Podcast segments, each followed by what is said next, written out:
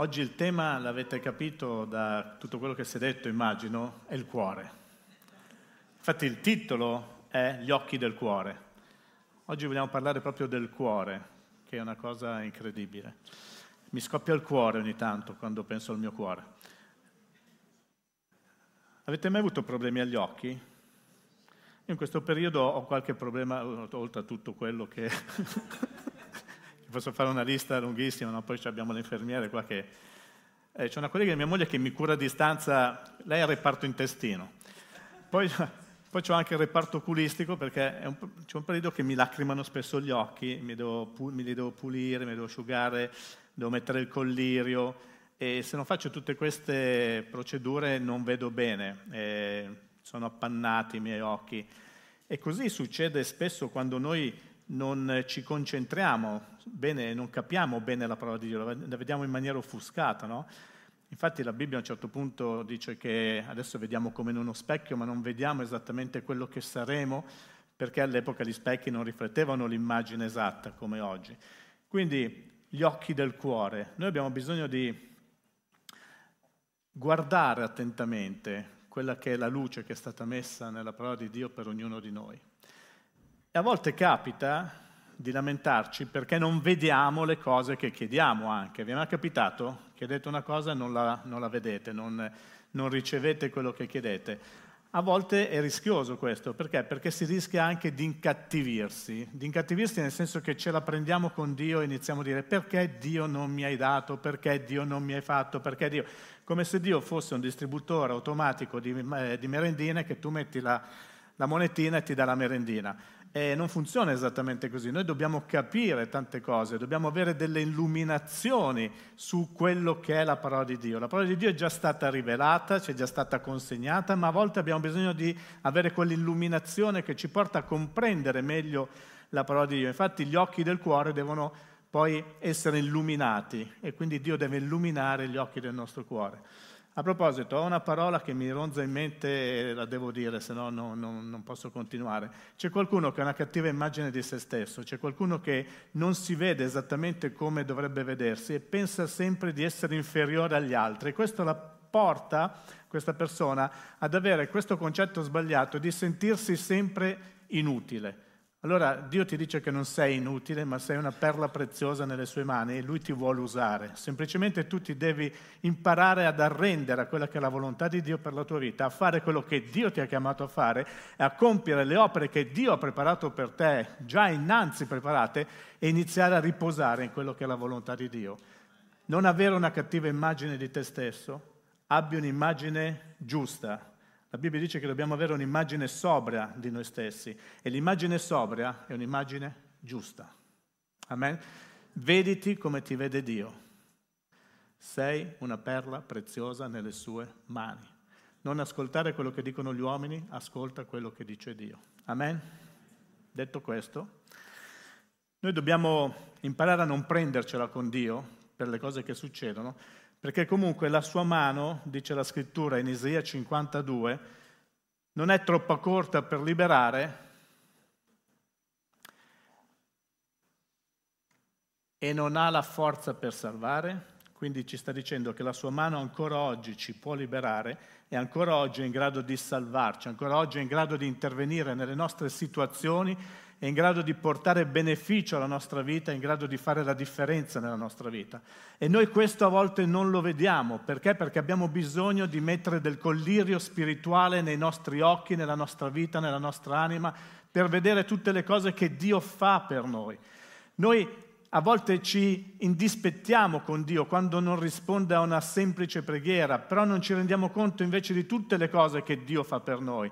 Il fatto di essere qui, il fatto di alzarci la mattina, il fatto di respirare, il fatto di vivere, il fatto di poter camminare, il fatto di poter vedere anche se in maniera pannata ogni tanto, questo dovrebbe essere un motivo di ringraziamento, ma noi dobbiamo capire quello che Dio fa e a volte semplicemente dobbiamo iniziare a mettere del collirio spirituale per vedere più chiaramente il piano di Dio per la nostra vita. Amen. E credo che oggi più che mai il mondo abbia un disperato bisogno che i loro occhi possano aprirsi a quello che è Dio. Io sono su un canale, e qualcuno di voi c'è, quello di Amir Sarfati su Telegram, e lì arrivano tutte le notizie di tutto il mondo, sempre. E, è inevitabile che mi fermo e mi soffermo e guardo che cosa succede, lì già so che tu ci sei. Allora, vedi delle, delle cose innaturali che stanno succedendo a livello naturale, cioè inondazioni nel deserto, eh, in Oman, in Qatar, che ci sono fiumi nel deserto che, che, spazzano via tutto quello che trovano. Nelle cittadine le macchine volano in aria. Cioè, eventi naturali che sono eventi che dovrebbero aprirci gli occhi e farci capire il momento storico in cui stiamo vivendo. È un momento molto particolare, molto interessante, è un momento molto drammatico per l'umanità, ma è un momento molto, ma molto opportuno per i figli di Dio, perché questo è il momento in cui i figli di Dio possono uscire e predicare il Vangelo con tanta forza, tanta serenità e tanta franchezza, perché il mondo sta aspettando questo. Il mondo sta aspettando che i figli di Dio abbiano gli occhi spirituali aperti, gli occhi del cuore aperti, gli occhi del cuore illuminati per capire che cosa sta succedendo. Sta succedendo qualcosa di molto interessante. E la Bibbia dice proprio in Efesini 1, 18, 19, Dio illumini gli occhi del vostro cuore affinché sappiate a quale speranza vi ha chiamati Qual è la ricchezza della gloria della sua eredità che vi ha riservata tra i santi e qual è verso di noi che crediamo l'immensità della sua potenza? L'immensità della sua potenza. Vedete, questo versetto dice molto chiaramente che abbiamo bisogno che Dio illumini gli occhi del vostro cuore. Il tema dell'illuminazione a livello divino, a livello mistico, è sempre stato un tema eh, combattuto, perché eh, gli uomini nell'antichità avevano bisogno di avere rivelato questo Dio, di avere questa illuminazione. E nell'antichità il cuore, oggi il cuore sappiamo che è la residenza dei sentimenti. Nell'antichità il cuore era la residenza dell'intelletto, credevano che lì c'erano tutte no, il, nostro, il, nostro, essere, il nostro modo di pensare, quindi che dal cuore provenivano, è vero che dal cuore provengono anche infausti pensieri, ma in realtà loro collegavano la conoscenza attraverso il cuore, che lo portavano ad avere proprio questo concetto in cui avevano bisogno che il cuore fosse illuminato per comprendere le cose. E vedete, oggi abbiamo bisogno della stessa cosa, perché quando parliamo di cuore parliamo anche di intelletto, noi abbiamo bisogno che anche la nostra mente sia illuminata, perché a volte le nostre menti sono accecate da tutto quello che c'è intorno a noi e non capiamo, non vediamo quello che Dio sta facendo. Dio vuole illuminare la nostra vita. Il Dio che dobbiamo conoscere si è identificato chiaramente in Cristo Gesù.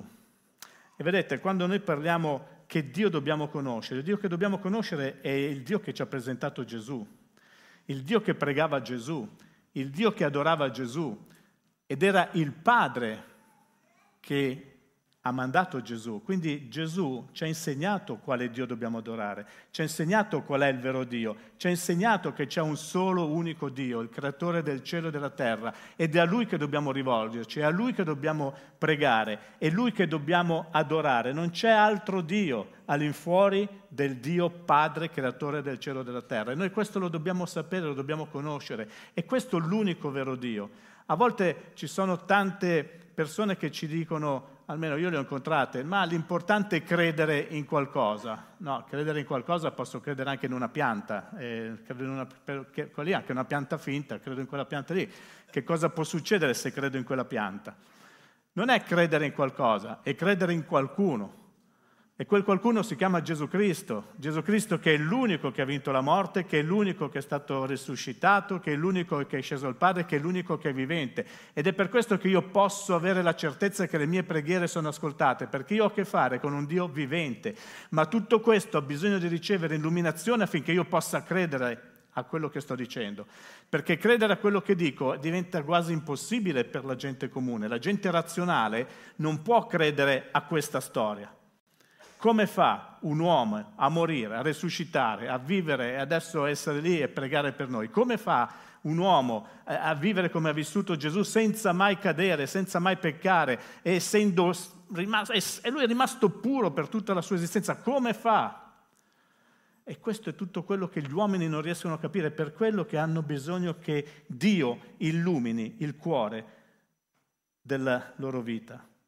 Dio ha bisogno di fare qualcosa attraverso di noi e sta aspettando che noi ci facciamo usare da Lui.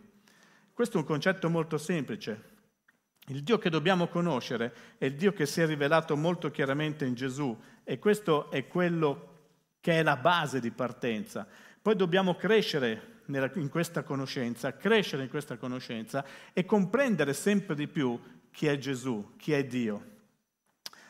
Dice affinché sappiate a quale speranza vi ha chiamati. Cioè quando i nostri occhi del cuore sono illuminati, noi capiamo anche qual è lo scopo della nostra vita, qual è lo scopo della nostra esistenza.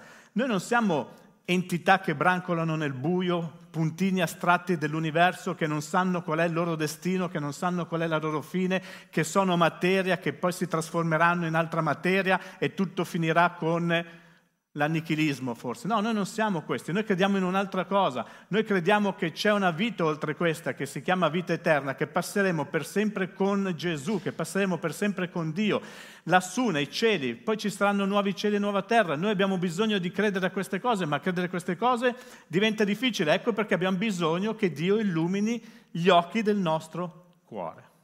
Sto correndo troppo, scusa, chi c'è su Valentina? Sorry.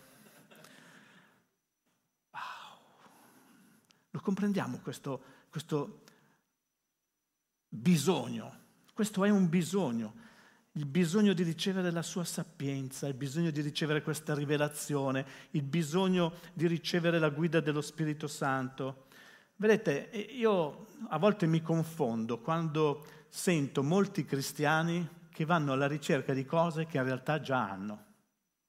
Ci sono cristiani che dedicano una gran quantità di tempo, una gran quantità di energia andando dietro alla ricerca di cose che già hanno.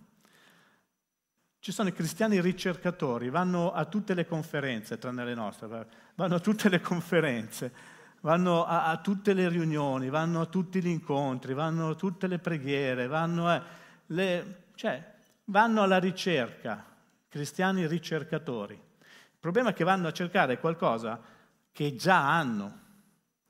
Hanno solamente bisogno che questa cosa possa essere rivelata, illuminata nella loro vita. Hanno bisogno che il loro cuore sia illuminato, che gli occhi del loro cuore siano aperti, perché noi abbiamo già le cose che cerchiamo. Vedete, molti pregano per avere la luce di Dio. Vero o no? Dio, dammi la tua luce, fammi vedere chiaramente. Allora, la luce di Dio ce l'abbiamo già. La rivelazione ce l'abbiamo già, la guida di Dio ce l'abbiamo già. Vi presento la guida di Dio. Il problema è che noi non usiamo sufficientemente bene la guida di Dio. Adesso è facile andare in giro in macchina.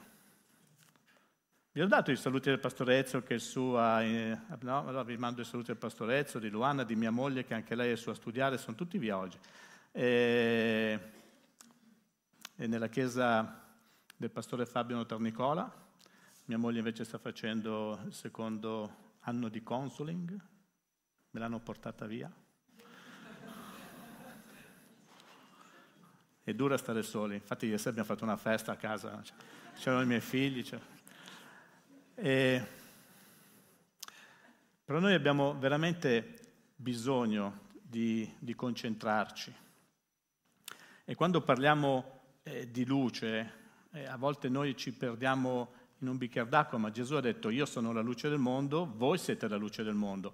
Quindi noi a volte andiamo in giro a cercare qualcosa che in realtà già abbiamo. Vogliamo eh, avere questa rivelazione, chiediamo a Dio che possa illuminare la nostra vita, che possa guidare la nostra vita, che possa manifestarsi nella nostra vita, ma tutto questo è già successo. Stavo dicendo che una volta non c'erano i GPS, adesso è facile, tu vai in un posto, ehi Siri, portami qua.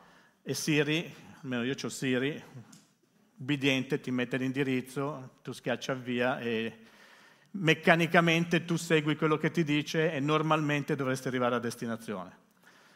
Tanti, tanti anni fa, prima di fare l'agente di assicurazione, facevo l'ispettore di assicurazioni, andavo in giro a cercare le agenzie, cioè a cercare, cercavo proprio, andavo in giro per le agenzie. Peccato che avevo mezza Italia e allora mi dovevo fermare nel paese a cercare la via e c'avevo lo stradario, cioè la cartina, aprivo la cartina, allora io sono qua, l'agenzia è qua, allora devo fare questo, devo fare questo, quindi le indicazioni non erano semplici come oggi, no? Poi normalmente se andavo dal benzinaio o dall'edicolante a chiedere informazioni perché lo sanno sempre tutto. Tutto, tutto città, questo quando, sì, ma io non, non, avevo tutto città di tutte le città, quindi avevo uno stradario di tutte le città e ogni volta dovevo aprire e cercare le vie.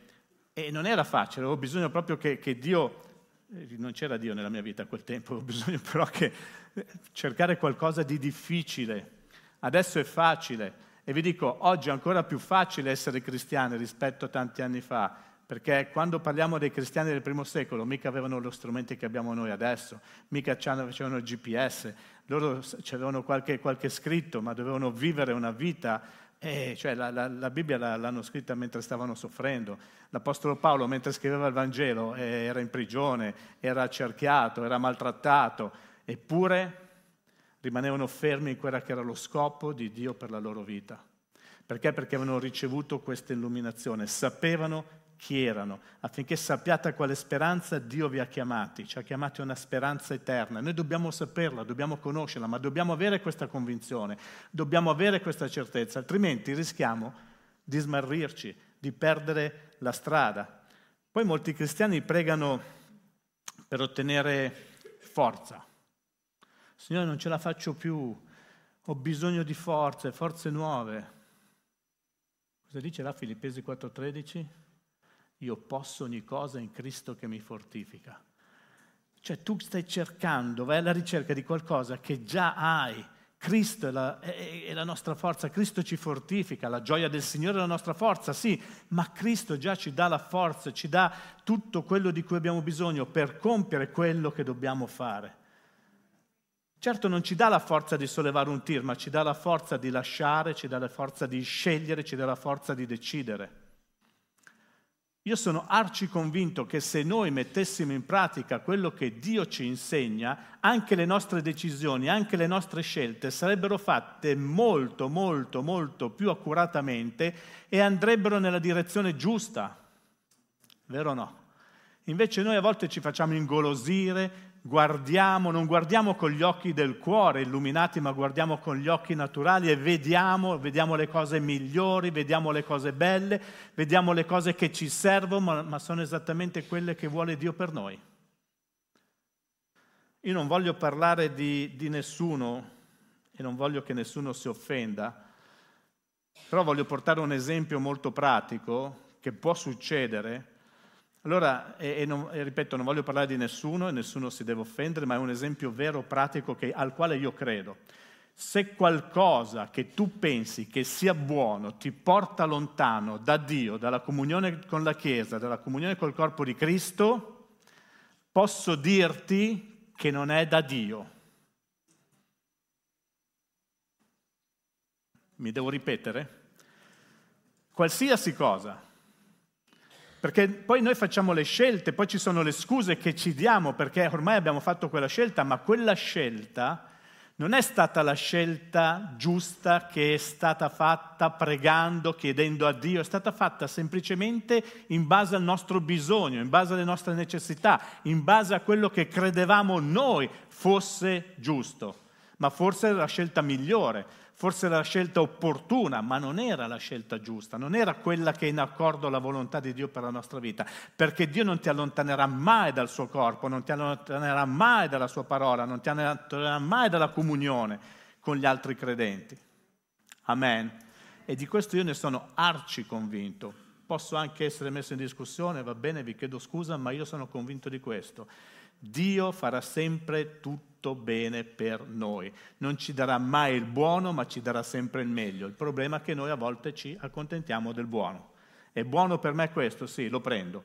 Peccato che non è il meglio. Poi accontentandomi del buono devo vivere con quello che ho preso e ci vivo male, ci devo convivere, ci devo, mi ci devo abituare e a volte scoppiano anche le situazioni più impensate perché non abbiamo fatto la scelta di Dio. Amen. Pregano per avere più amore. Pensate che Paolo in Romani 5:5 afferma una cosa incredibile, che Dio ha sparso nei nostri cuori. Ora la speranza non delude perché l'amore di Dio è stato sparso nei nostri cuori mediante lo Spirito Santo che ci è stato dato. E questo io sono questo. Signore, fammi amare di più la tua Chiesa. Signore, fammi amare di più le persone. Sono alla ricerca disperato di amore, ma lo Spirito Santo è già stato perché Dio mi ha già dato il suo amore. Io devo semplicemente avere l'illuminazione che questo amore vive dentro di me, devo metterlo in azione, non devo ricercarlo, lo devo mettere in azione perché è già dentro di me. Amen? Inizio a correre. Pregano per avere più grazia, seconda Corinzi 12, 9. Ed egli mi ha detto, la mia grazia ti basta perché la mia potenza si dimostra perfetta nella debolezza. La mia grazia ti basta, la grazia di Dio è già in te, la, tua, la sua grazia ti basta, è sufficiente. Non hai bisogno di cercare più grazia, non hai bisogno di cercare quella grazia che ti porta a fare quello che vuoi, no. Hai bisogno semplicemente di credere che tu hai già la grazia di Dio e se sei qui è per grazia tutto quello che abbiamo è per grazia. Siamo stati salvati per grazia, per fede, mediante, per, cioè, per fede, perché dobbiamo avere fede, ma è stata la grazia di Dio a salvarci. Altrimenti saremmo tutti distrutti. Amen. Sto andando verso la conclusione di questi pregano. Poi c'è un altro pezzettino, poi chiudo. Pregano per la pace. Filippesi 4:7. La pace di Dio vive già dentro di noi e la pace di Dio che supera ogni intelligenza custodirà i vostri cuori e la vostra mente in Cristo Gesù. La pace di Dio che supera ogni intelligenza vive già dentro di noi se abbiamo veramente lo Spirito Santo. Il principe della pace vive dentro di noi e noi continuiamo a cercare pace. I cristiani continuano a cercare la pace. Sapete, la shalom, quel termine meraviglioso che indica la pace, non è semplicemente una pace che ti dà assenza di pensieri negativi. La shalom è estesa a 360 gradi per la nostra vita che ci dice va bene così, stai, stai, sereno, andrà tutto bene, Dio provvederà, Dio farà ogni cosa per te, Dio ti darà ogni cosa. Quella è la shalom, quella è la pace. E quella pace è già nei nostri cuori. E noi abbiamo bisogno che tutto questo possa essere illuminato da Dio affinché possiamo vederlo, affinché possiamo comprenderlo, perché a volte noi non lo comprendiamo, lo abbiamo, lo desideriamo, lo abbiamo, lo bramiamo, ma lo abbiamo. Smettiamola di cercare in giro, iniziamo a cercare dentro di noi, perché dentro di noi vive lo Spirito Santo e ci ha già fornito tutto quello di cui abbiamo bisogno. Amen. Allora quando preghiamo dobbiamo farlo con un atteggiamento non di cercare cose che non abbiamo, ma affinché quello che abbiamo possa essere messo in luce. Amen. E poi dice quel versetto bellissimo che stiamo trattando, e qual è la ricchezza della gloria della sua eredità che vi riserva tra i santi? Vedete, un cuore aperto comprende che noi abbiamo un'eredità comprende che questa eredità è riservata a tutti i santi e quei santi siamo noi. Quei santi sono coloro che credono in Gesù, sono coloro che hanno accettato Gesù nel loro cuore, nella loro vita. E abbiamo un'eredità che ci è riservata assieme a tutti gli altri, è che a volte non lo comprendiamo, a volte non sappiamo neanche quale sarà il nostro futuro, ma il mio futuro è già stato scritto. Io non so il giorno che me ne andrò da questa terra, ma so che il giorno che me ne andrò da questa terra il mio futuro è già stato scritto perché io sarò per sempre con Gesù, per l'eternità. Questo è il nostro futuro e questa è la speranza che dobbiamo avere assieme a tutti gli altri santi, è una ricchezza della gloria della sua eredità, ricchezza, per, analizziamo ricchezza della gloria della sua eredità. Quindi un'eredità gloriosa, un'eredità ricca che noi abbiamo e che a volte non comprendiamo e facciamo finta di niente. A volte non diamo l'importanza di quello che Gesù ci ha già dato. Gesù ci ha dato tutte le sue ricchezze, Gesù ci ha già dato tutte le sue promesse, Gesù ci ha già dato la sua vita affinché noi potessimo entrare in questa situazione, ma abbiamo bisogno di comprenderlo. Ecco perché qua Paolo dice affinché Dio possa illuminare gli occhi del vostro cuore, inteso anche per intelletto. Dio deve illuminare la nostra comprensione di chi siamo, di chi siamo, dove stiamo andando. Il credente deve conoscere questa chiamata, perché è importante sapere che Dio ci ha chiamato, è importante sapere che Dio ci ha scelto. È evidente che quando camminiamo e stiamo camminando su questa terra saremo sempre imperfetti perché non saremo mai perfetti, ma dobbiamo tendere alla perfezione, dobbiamo cercare di migliorare la nostra vita giorno, giorno dopo giorno, passo dopo passo, noi dobbiamo cercare di essere sempre migliori. Io non posso pensare di essere quello che ero dieci anni fa, sarebbe un fallimento se non cambia niente nella tua vita e fermati a pensare qualcosina, perché è impossibile che tu, conoscendo Cristo, sei sempre la stessa persona. O conoscendo Cristo hai sempre lo stesso carattere. È pazzia anche questa. Non ci posso fare niente, questo è quante volte l'hai sentito, eh? non ci posso fare niente, il mio carattere. Wow, questa affermazione è fantastica vuol dire che tu continuerai a essere quello che sei, mentre Dio vuole farti essere un'altra persona, mentre Dio vuole trasformare la tua vita, tu dici non ci posso fare niente, questo è il mio carattere. Ti stai nascondendo dietro un dito perché vuoi continuare a fare quello che ti piace, quello che vuoi, ma in realtà Dio ha già fatto tutto affinché il tuo carattere possa essere quello che si trasforma mediante il rinnovamento della tua mente, mediante la parola di Dio. Amen. Ma per capire questo hai bisogno che il tuo cuore, che il tuo intelletto possano essere illuminati da Dio. Ecco perché oggi abbiamo bisogno che Dio illumini i nostri cuori, i cuori del, veramente quel, quei sentimenti e quell'intelletto che c'è dentro di noi, affinché possiamo conoscere l'immensità della sua potenza. Quando i nostri cuori si illuminano veramente, noi possiamo conoscere l'immensità, dite immensità della sua potenza. Ma, ma, sentite che cosa stiamo dicendo?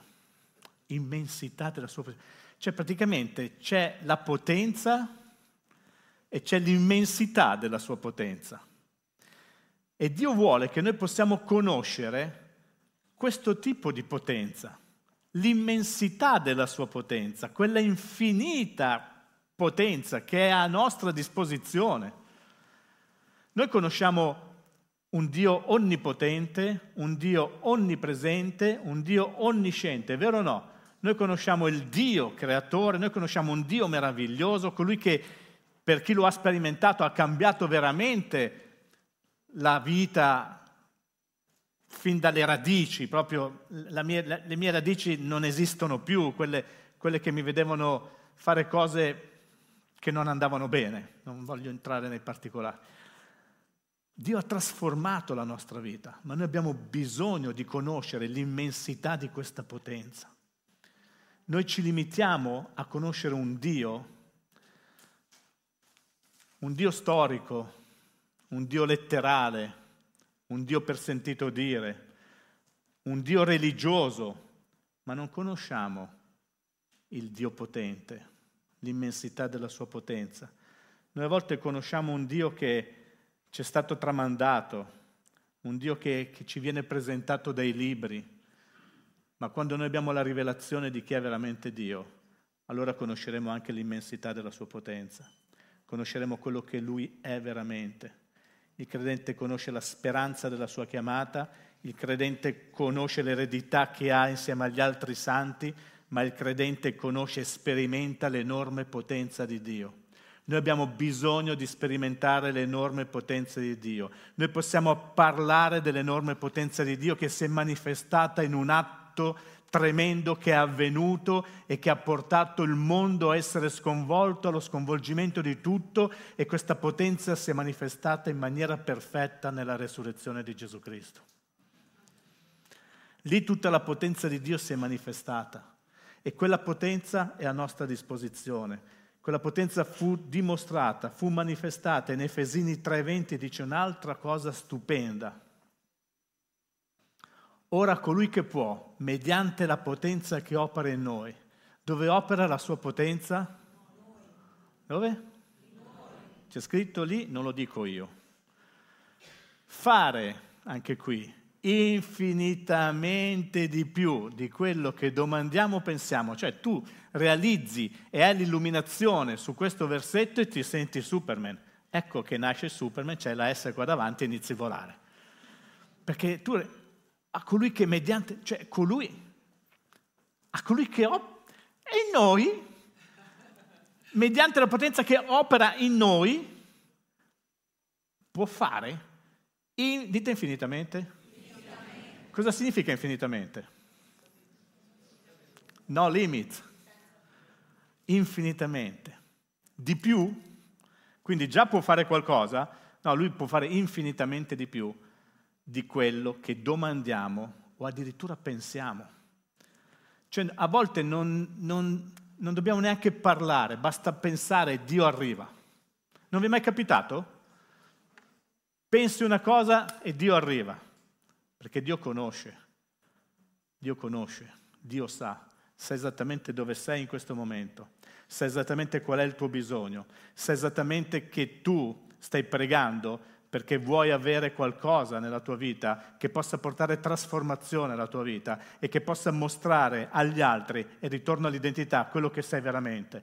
Perché tutti questi anni hai imparato solamente a nasconderti, non ti sei mai manifestata, sto parlando a una donna, non ti sei mai manifestata realmente perché hai sempre chiuso gli occhi e non hai mai guardato nella direzione giusta avendo paura ti sei sempre nascosta, ma oggi è il tempo in cui tu esca dal tuo nascondiglio e manifesti quello che sei veramente. Sei una perla preziosa e Dio vuole manifestare attraverso di te la sua meravigliosa e infinita potenza.